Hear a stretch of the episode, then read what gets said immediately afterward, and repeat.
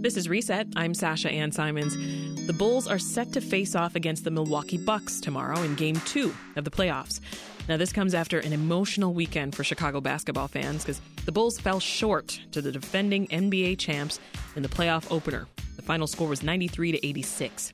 Joining us now with a look ahead is WBEZ's very own sports contributor, Cheryl Raye Stout. Hi, Cheryl. Welcome back. Hi, Sasha. Yeah, well, thank you. So, before we get into it, Cheryl, I noticed a lot of Chicagoans were super excited that the Bulls made the playoffs. So, is this historical? Like, did you see it coming? No, I thought they would from the way it was going um, through the season. They were in first place, but they were having some trouble near the end of the season, but they were still solidly in a playoff spot. But it's the first time since 2017 that they are in the playoffs. So for fans, this is kind of like a reawakening of the team. Yeah. Well, let's shift back to Sunday. it was an exciting game, though, right? Yes. How do you think the Bulls played? Talk to me. I thought they played well. I thought that they played great defense. They forced 21 turnovers against the Bucks. However, that's a defending champion and you got to win those games when you do that. They, the Bulls only shot 31%. You had some really poor shooting from DeMar DeRozan, only was 6 of 25 or tw- for 18 points. Um, Nicholas Vucevic, he had a good game most of the time, but then he missed open threes. So it was an interesting game because the Bulls had a week to put their game plan in and they executed it. And you have players like Alex Caruso, who's had a bad back, was able to play the whole game. And so players like that who knows how to play defense is one of the reasons why they were in this game and challenged Milwaukee. Well, you know, this was a tough loss, Cheryl. Mm-hmm. And, and to your point, you, you know, I think the Bulls should actually be proud of their performance. Yeah, but they don't want to have participation trophies. Yeah. they, they want the W because they want the W. Yeah. If you steal that first game, you put a lot of thought in the minds of the, the opponent. You know, you challenge them. Now they have to figure out can they replicate what they did on Sunday, but don't get a, an L, but get a W. That's what they got to do tomorrow night. Yeah, I'm, I'm such a mom, Cheryl. You know, it's it's good. You participated. I want participation trophies. No, no, no. You're like, no, no, no. It's all about the win. we don't care about participation. Um, you know, what would you say then? They need is is what they need to change by tomorrow because the game two is tomorrow. I wonder yes. what you're hoping to see them improve on specifically. I think what they have to do, and I think this is what happens when you're not used to playing defense and offense, and that is conserve your energy enough that when you when you finish your defensive end, when you go to the offense, you have the ability to make the shots. And I think that's what was a trouble troublesome for them because they had not played this type of defensive intensity, which takes the wind out of you. This was a physical game. So they have to be able to get that extra energy, that extra boost, and they have to hit the open shots. They were horrible as far as the three pointers. They got to make those three pointers. Mm-hmm. And that's where Coby White, who came off the bench, who had 12 points, he could be one of those players that could be important in the long run, and particularly for tomorrow night. Well, you went to their practice yesterday. So mm-hmm. you, you just mentioned energy. Was any of that going on? What was the morale like? They were feeling pretty good. Um, Alex Caruso says they're confident. They know that they were in that game. They knew they yeah it was ugly, but they thought it was a good, exciting game, and so their mindset is right. You have to think that way. You can't think, oh well, you know, we lost. No, they were very they're very positive about it. Well, speaking of Alex Caruso, uh, he, as you said, he seemed rather optimistic about their showing on Sunday. Let's listen to a little bit of what he had to say. I thought both teams executed, you know, kind of what they wanted to do. Making or missing shots doesn't necessarily mean, you know, you played well or played bad. Um, I mean, to hold that team to 91 points, a bunch of turnovers, that's not a lot of teams this year did that. You know, guys miss open shots, but at the end of the day, I think the physicality of the game, the intensity of the game, uh, both teams played like, you know, they're, they're, they're, here, they're here to fight for, for their life. I wonder if you share his optimism, Cheryl. I, I'm well, you know, I'm. I think they could be in this game, but but you know what? Like I said, when you allow a team not, you can't beat a team when you have twenty one. They have twenty one turnovers.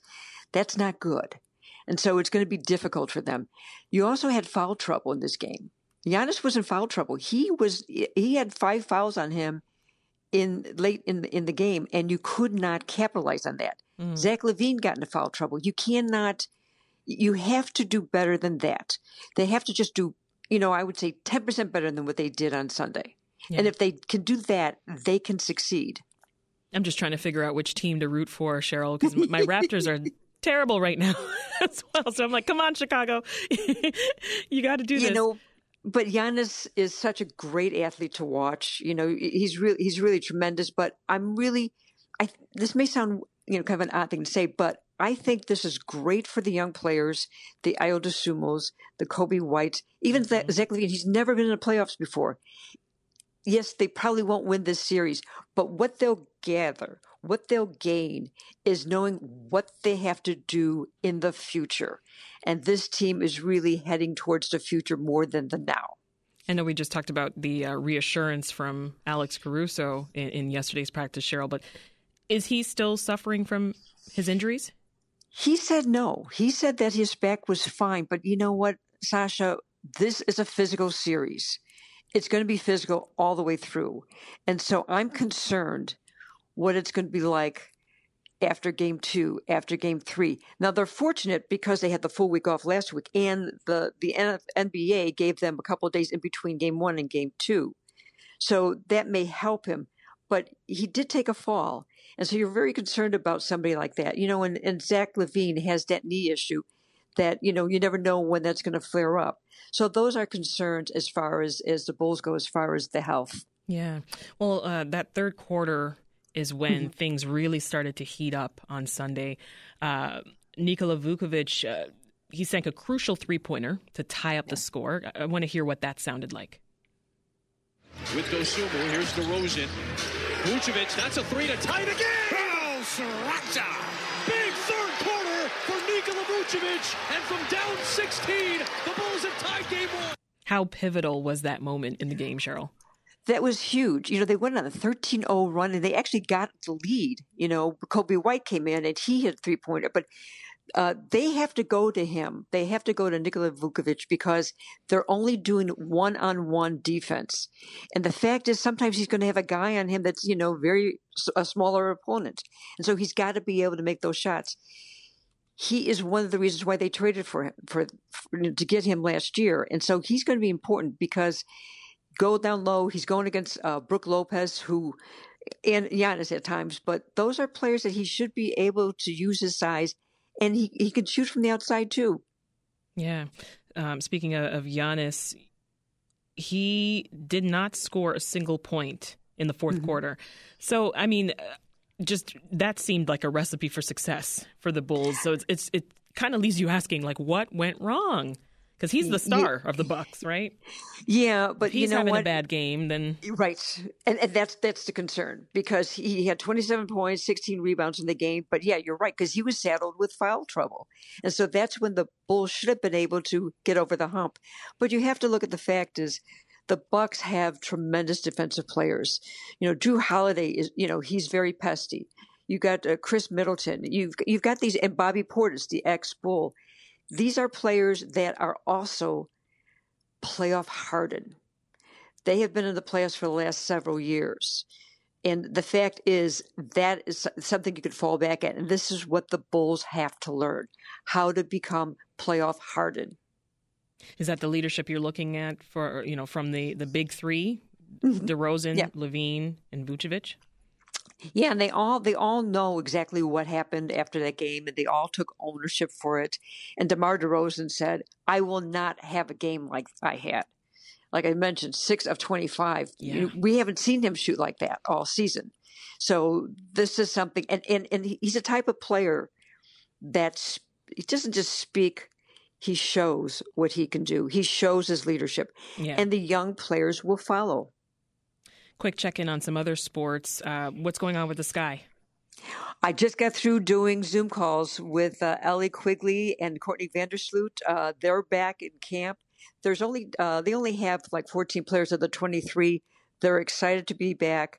They they're very very they they know they have the mantle of being defending champions, and so they know that they're going to have you know people are going to come after them. Yeah. They also I, I also asked them specifically about Brittney Griner She is overseas. She's being held in Russia. Still. And there's yeah. a lot of concern still about her, and they want to see her get released and back in the United States. And uh, in these last few seconds I have with you, Cheryl, I know the Bears training camp starts today. So what can you tell us there? Well, I just got through talking. I've been busy today. You've been busy. Justin Fields was he talked today, and this is going to be his time to shine. And he's got a new offensive coordinator in Luke Getsy. He's got a new head coach in Matt uh, Eberflus. He knows that he's the man. He looks forward to, and what they're doing these three days, they're implementing the game plan.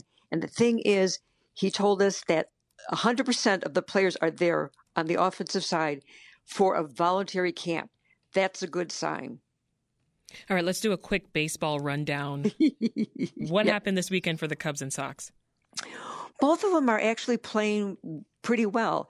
The the Cubs are really, you know, Seiya Suzuki, the right fielder from Japan, has hit in every game so far. He's got four home runs. He's one of the best hitters in the league. And he's just a great player to watch. They're getting some great pitching from some of their own prospects, and Justin Steele and Keegan, Keegan uh, Thompson. Mm-hmm. So that's really good for them. We'll see how things shake out because sometimes team, uh, other teams will make adjustments on the new player. But on the White Sox side, they're not hitting the home runs yet. So even though they're they got the best record in the American League, you know that those bats are going to start start to bust out soon. They're getting some very good quality pitching from their two young studs, Dylan Cease and uh, Michael Kopech.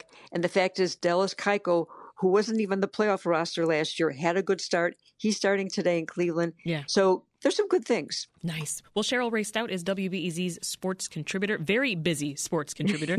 As always, thank you for giving us the rundown and go Bulls. Thank you. Thanks for listening. I'm Sasha Ann Simons. We've got more for you on the podcast, WBEZ's Reset, wherever you listen.